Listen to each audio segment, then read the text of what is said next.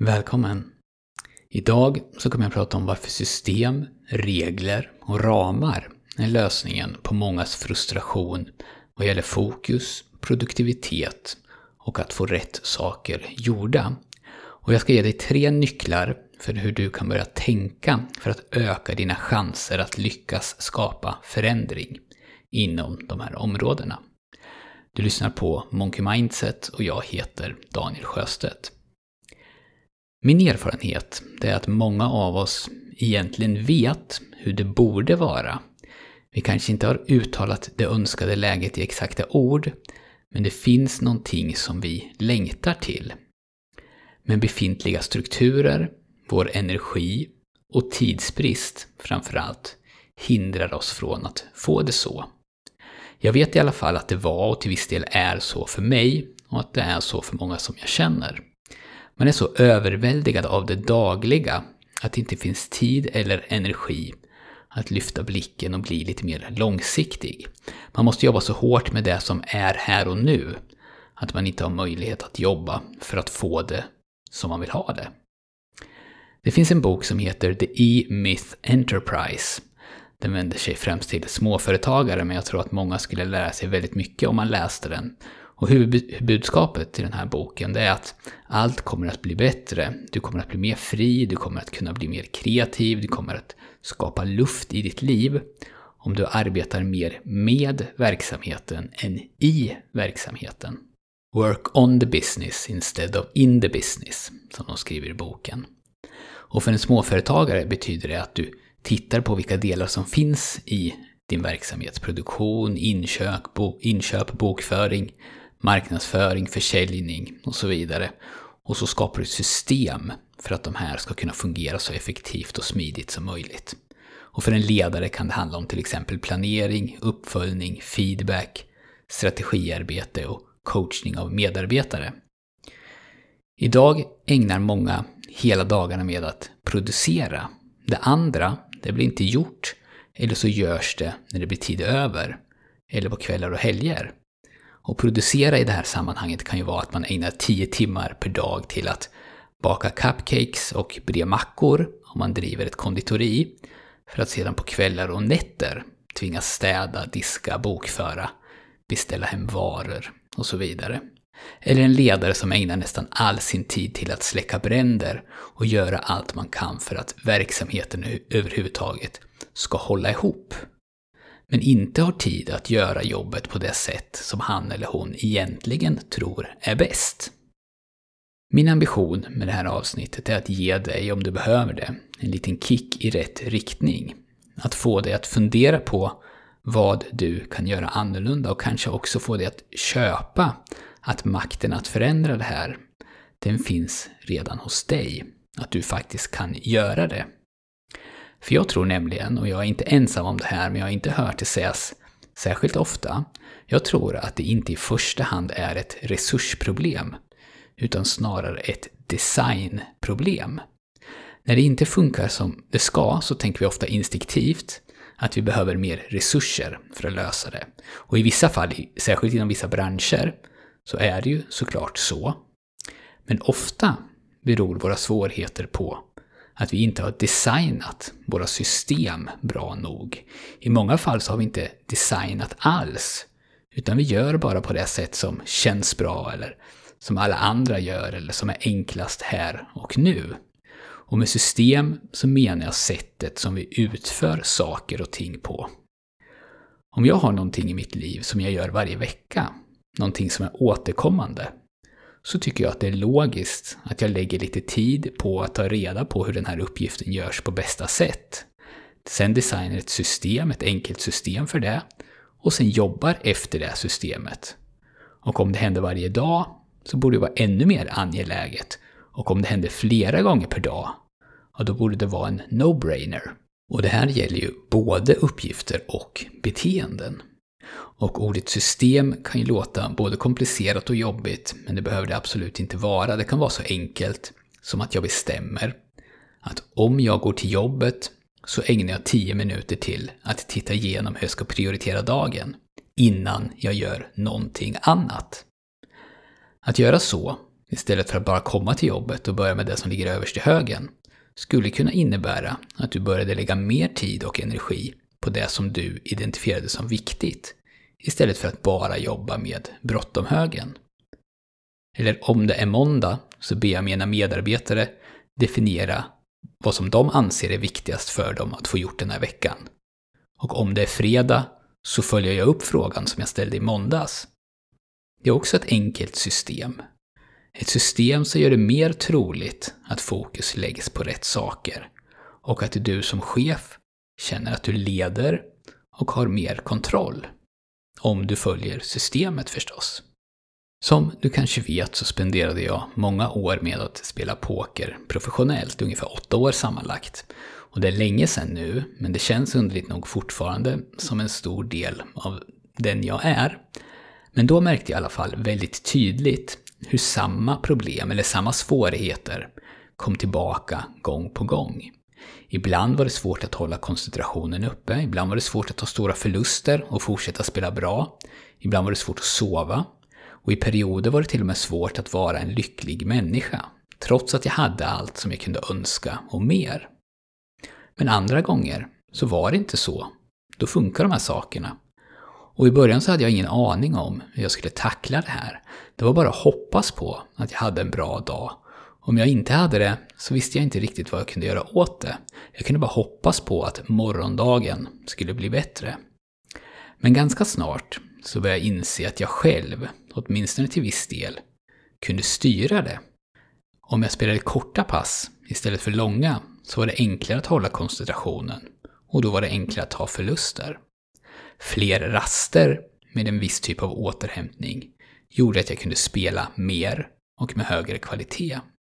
Och om jag åt på ett visst sätt så gick det bättre. Om jag motionerade på ett visst sätt så gick det bättre. Och om jag inte höll koll på mina resultat så blev jag en allmänt lyckligare person. Och om jag tog fem minuter inför varje pass och påminner mig själv genom en checklista som jag hade gjort om vad som var viktigt att tänka på och vilka misstag som jag tenderade att göra när jag var i obalans, så spelade jag bättre och kunde fånga upp mig själv när jag började spela dåligt. Jag kommer inte ihåg alla detaljer här och jag ångrar att jag inte sparade alla de här listorna och anteckningsblocken. Men under perioder så hade jag en post-it-lapp på skärmen där det stod “They are not fucking with you”. För ibland så kunde det kännas som att alla gaddade ihop sig emot just mig för att göra mitt liv så miserabelt som möjligt. Varje gång jag bluffade så synade de och varje gång jag hade en bra hand så, så la sig alla. Inga av mina färgdrag gick in medan motspelarna fick in 80% av alla hålstegar. Så kändes det. Man förlorar hand på hand och ingenting man försöker hjälper. Då gäller det att hålla huvudet kallt och förstå hur sannolikheter och slumpen fungerar. Det är otroligt svårt när man sitter där, har förlorat en massa pengar, adrenalinet pumpar och det känns som man är fast i en virvelvind. Då vill man inte vara kall och systematisk. Utan man vill ge sig in i en, i en sluggerfest. Man vill ge igen på de här som har tagit mina pengar och fått mig att må dåligt. Man tänker som en amatör. Men med bara den här lappen så blev det lättare. They are not fucking with you. Lappen påminde Daniel i obalans att den här analysen som du gör nu, den är sannolikt fel. Du tänker inte klart. Utan håll dig till planen eller stäng av. Var inte en amatör. Ett enkelt system. Om jag spelar så utgår jag från att det som står på lappen är sant. Om jag inte kan göra det så stänger jag av.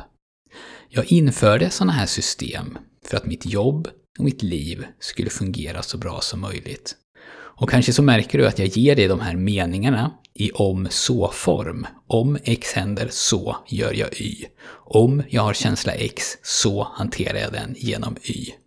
Det gjorde jag inte då, men det gör jag nu och det här kallas för Implementation Intentions som jag har pratat om det i avsnitt 15 och avsnitt 117.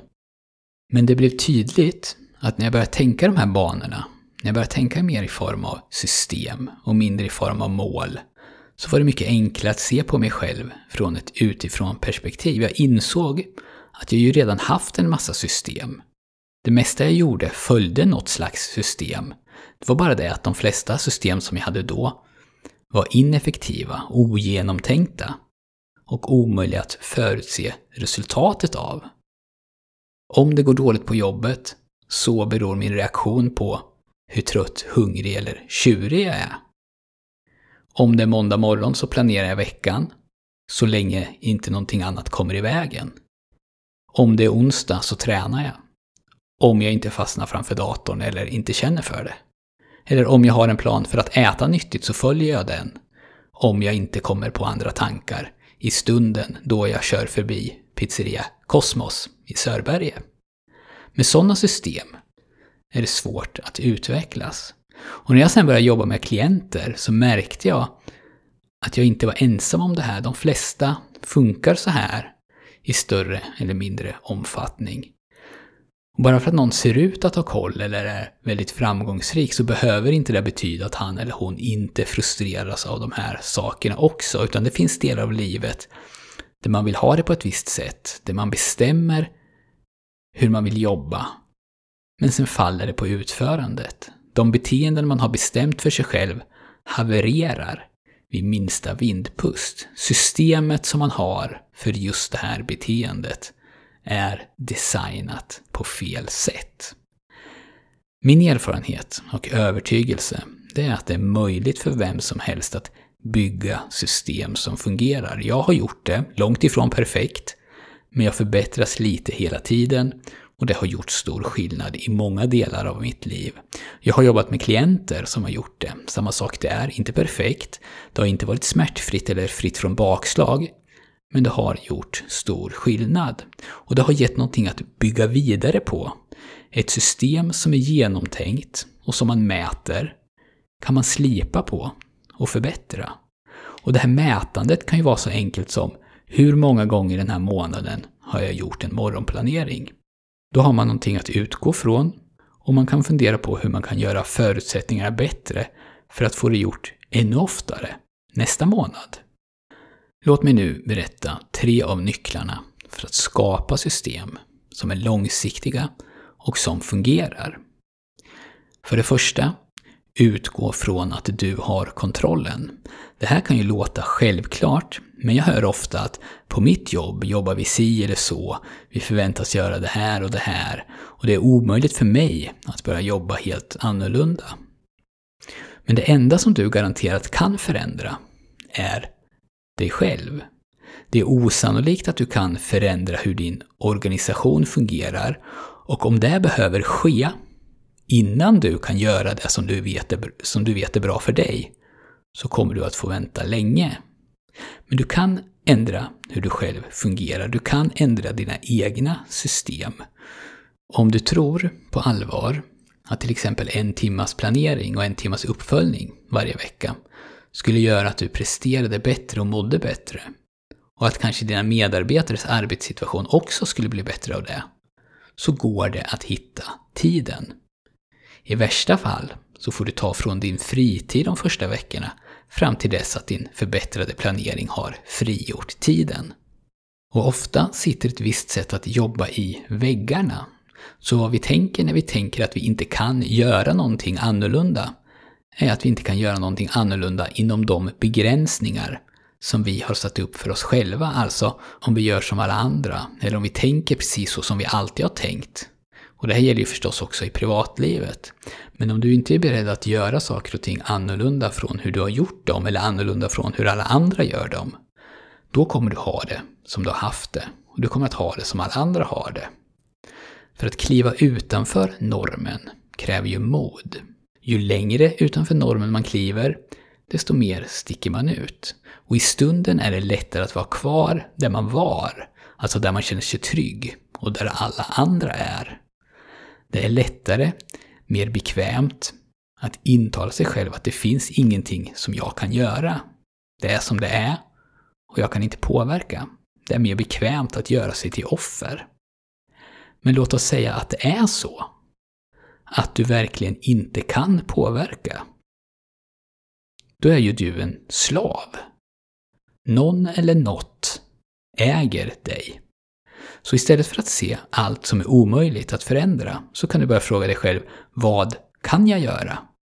och utgå från att du har makten över din egen situation i mycket högre utsträckning än du sannolikt tror. Det är självklart så att vissa saker kommer att ligga utanför din kontroll. Du kan inte strunta i att gå på de obligatoriska tisdagsmötena, om det nu finns sådana, och du kan inte förändra att onsdagskvällar är bokade av barnens fotboll. Men om ni går ut och käkar lunch på Texas Longhorn så har du faktiskt makten att inte beställa hamburgare och cola trots att alla andra gör det. Om du har ett uttänkt system för hur du äter på vardagarna så har du någonting att förhålla dig till. Du kanske sticker ut jämfört med de andra. Du kanske gör någonting, någonting som går rakt emot hur dina kollegor känner dig. Men du agerar från och med nu på det sätt som du vet är bra för dig. Som för dig närmare dit du vill komma. Om ditt system däremot lyder om jag äter lunch så låter jag hur jag känner i stunden bestämma vad jag ska beställa. Då kommer det systemet också ta dig någonstans. För det systemet dig närmare den du vill vara, eller längre ifrån. Och vad blir skillnaden på ett eller fem års sikt mellan någon som gör en matplan och följer den jämfört med någon som äter det han eller hon känner för i stunden? Två enkla system för exakt samma sak. Det ena är konstruktivt, det andra är mindre konstruktivt och kanske till och med destruktivt. Du har kontrollen att välja vilket system du vill ha. Du har kontrollen att förändra. Nyckel nummer två, det är att acceptera att det här systemet aldrig blir klart. Att du arbetar med utkast och att du behöver hitta din egen väg. Under lång tid så letade jag efter lösningen. Lösningen med stort L. Lösningen på varför jag prokrastinerar. Lösningen på varför jag i vissa situationer beter mig på sätt som jag vet inte tar mig dit jag vill eller gör mig till den jag vill vara. Lösningen på varför det driv och den inre motivation som jag ser hos många framgångsrika personer inte verkar finnas i lika hög utsträckning hos mig. Men jag inser nu att det inte finns någon lösning på det sättet som jag trodde. Jag gick kurserna, jag läste böckerna och jag trodde, eller utgick från, eller kanske hoppades på, att det jag fick, informationen som jag köpte, kunde liknas vid ett recept. Om jag blandar bananer, kyckling, jordnötter och bacon på ett visst sätt och sen sätter ugnen på 175 grader i 20 minuter, så kommer resultatet att bli detsamma varje gång. Jag kommer få en perfekt tillagad flygande Jakob. Men om jag har ett system för produktivitet eller sinnesfrid eller fokus och följer det, så kommer resultatet inte bli detsamma varje gång. Mitt svar då, när det inte blev som jag ville, var att tänka, jaha, nu funkar inte systemet, receptet var tydligen fel, så nu behöver jag hitta ett nytt, köpa en ny kurs, läsa en ny bok. Jag hoppades att den här lösningen skulle ges till mig, om någon annan, och att den personen alltid väntade runt nästa hörn. Men en människa eller ett liv är inte ett slutet system på samma sätt som ett recept på en maträtt. Nietzsche, han sa att du har din väg, jag har min väg. Men vad gäller den riktiga vägen, den korrekta vägen och den enda vägen, så existerar den inte. Det finns inget färdigt recept som passar alla. Det finns förslag på vad som är sannolikt att fungera i de flesta fall. Men undantagen är alltid många och de är svåra att förutse. Och det som funkar bra för dig den här veckan kanske inte funkar lika bra nästa vecka och det du tycker är viktigt i augusti kanske inte det du tycker är lika viktigt i oktober. Och alla som någon gång har gjort en plan för någonting, planerat ett projekt på jobbet, de vet ju att det enda som är säkert med den här planen, det är att den inte kommer att hålla. Det kommer inte att gå så som vi har planerat. Så att jobba med färdiga planer eller i sten satta system riskerar att skapa frustration och på sikt döda motivationen att följa planen eller jobba vidare med systemet. Ett mer konstruktivt sätt att se det, det är att det systemet som du följer just nu, det är ett utkast, det är version 1. Det är din bästa gissning på hur du kan röra dig i den riktning som du vill och nu följer du det som du har bestämt så gott du kan. Nästa gång som du reviderar skapar du ett nytt utkast, version 2, utifrån vad som inte fungerade och utifrån vad som fungerade. Men du gör inte om hela systemet. Och på sikt så blir de här utkasten mer och mer förfinade och du rör dig sakta men säkert i rätt riktning. Och du kan till och med gå tillbaka, tillbaka och kolla. Hur var det i februari? Hur såg mina system ut då? Det är mycket som fungerar bättre nu än då, men en sak, min upplevda stress till exempel, den har blivit värre. Vad gjorde jag då som jag inte gör nu? Eller vad gör jag nu som jag inte gjorde då? Kan jag lära mig någonting av det? Du ger dig själv underlag som du kan analysera och du lär dig mer om hur du själv fungerar. Och istället för att man kommer bara på en sån här briljant idé i duschen eller i gymmet och tänker att det där ska jag införa och sen glömmer man det innan man kommer hem, så bygger du upp ett slags, en slags kunskapsbank om dig själv på papper, i dokument. Du är både vetenskapsmannen och testpersonen. Och det kan faktiskt vara väldigt roligt och intressant att jobba så. Den tredje nyckeln, det är att implementera med tålamod och i symbios med den du är. Jag förstår att du nu kanske tänker att du vet ju redan mycket av det här som jag har pratat om. Du kanske har försökt. Du kanske har försökt mer än en gång. Och att veta spelar ju ingen roll, utan det viktiga är att göra. Att införa den här förändringen. Och hur gör man det? Och hur jobbigt låter det inte att börja göra en massa system för precis allt? Det är för det första omöjligt att hålla reda på alla system och för det andra jättesvårt att införa. Den kanske vanligaste fällan när det gäller förändring, det är att vilja för mycket för snabbt. Och jag har pratat om det här många gånger. Och en sak som händer då, det är att din identitet inte hänger med. I dina tankar är du en typ av person. I dina handlingar är du helt plötsligt någon annan. Identitet och beteende krockar. Om du klarar av att hålla i dina nya beteenden tillräckligt länge så kommer ditt sinne, ditt sätt att tänka, att förändras i riktning mot en identitet som matchar det nya beteendet. Ett bra exempel på det här det var ju när man förr i tiden gjorde lumpen. Man åkte iväg som en viss typ av person och kom hem som någon annan, i alla fall inom vissa områden. Man hade med tvång, mer eller mindre, befunnit sig i en miljö där vissa normer gällde och vissa handlingar behövde utföras gång på gång på gång. Och det fanns inget utrymme för att göra annorlunda eller för att fuska. Om man befinner sig i en sluten miljö där struktur och disciplin råder blir man oftast en mer strukturerad och mer disciplinerad person, inte bara i handling, utan även till sättet. Ens identitet förändras. Men innan det sker så kommer sinnet att streta emot. Det kommer att vilja dra dig tillbaka mot din gamla identitet, mot det som är välbekant och det som är tryggt. Så det räcker inte alltid att bara börja göra annorlunda. Du behöver också börja tänka annorlunda. Du behöver se annorlunda på verkligheten. Och du gör det här genom att ta reda på vem du behöver bli. Nya beteenden och en ny identitet och tålamod ökar chanserna att du skapar en positiv spiral där du sakta rör dig framåt. Nya beteenden drar med sig identiteten. Den nya identiteten, alltså ditt nya sätt att tänka, drar med sig dina beteenden. Istället för att göra så som nästan alla andra gör, när de för försöker få förändring. De rör sig framåt massor i handling ena veckan, kraschar sen och faller tillbaka till noll. Och sen försöker de igen, kraschar och faller tillbaka till noll. Då stärks snarare din gamla identitet. Du får bekräftelse på att du är den du är och att du inte kan förändras. Det här som jag har pratat om nu, det har jag jobbat med i många månader och resultatet av det arbetet är ett träningsprogram som heter Focus och Flow. Focus och Flow tjuvstartade i början på sommaren och ett litet gäng är igång just nu. Programmet bygger på det som jag har gjort med mina klienter under de senaste åren.